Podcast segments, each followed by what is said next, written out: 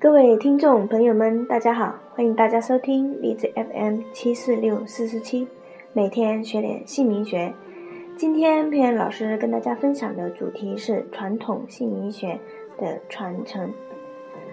中国人的姓名是以汉字表示，汉族人是用汉字进行起名，其他的民族姓名则音译为汉字表示。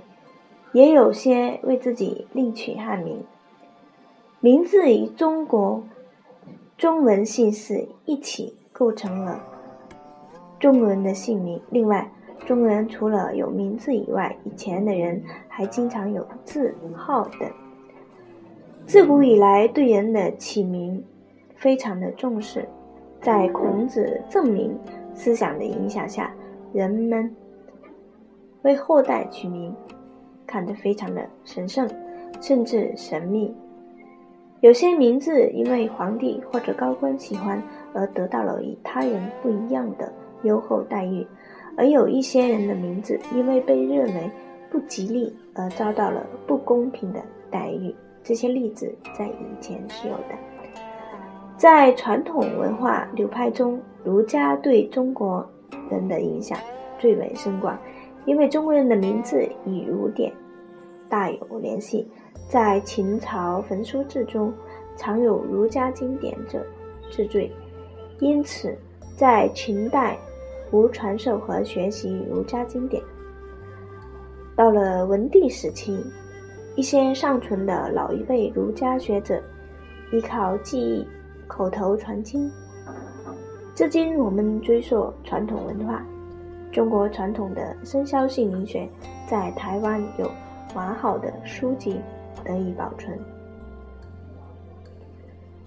传统文化永流传，佩恩老师的开运造福事业，以传统的生肖姓名学起名改名的方式，希望帮助更多的人改变运势。姓名是我们每一个人的第一张名片，虽然很多人普遍的认为。名字只是一个文字的符号，但是也是人们的能量气场核心延续的载体。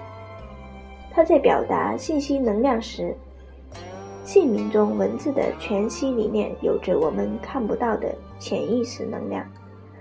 好的名字能给人们增加能量气场，激励上进，使人们奋发图强，力争上游，为人们的事业成功助一臂之力。那从这个意义上来讲，好的名字总是以最简练的语言来表达最深刻的意境。改个好名字可以提升自己的磁场与能量，让好名字的磁场能量引导你走更好的运势，再造新的人生。那今天佩恩老师跟大家分享到这里，如果大家想了解更多的文章。和鉴定自己的名字，可以加佩恩老师的 QQ 四零七三八零八五五。那最好的改名方式是人工起名法，而并非网上的软件起名。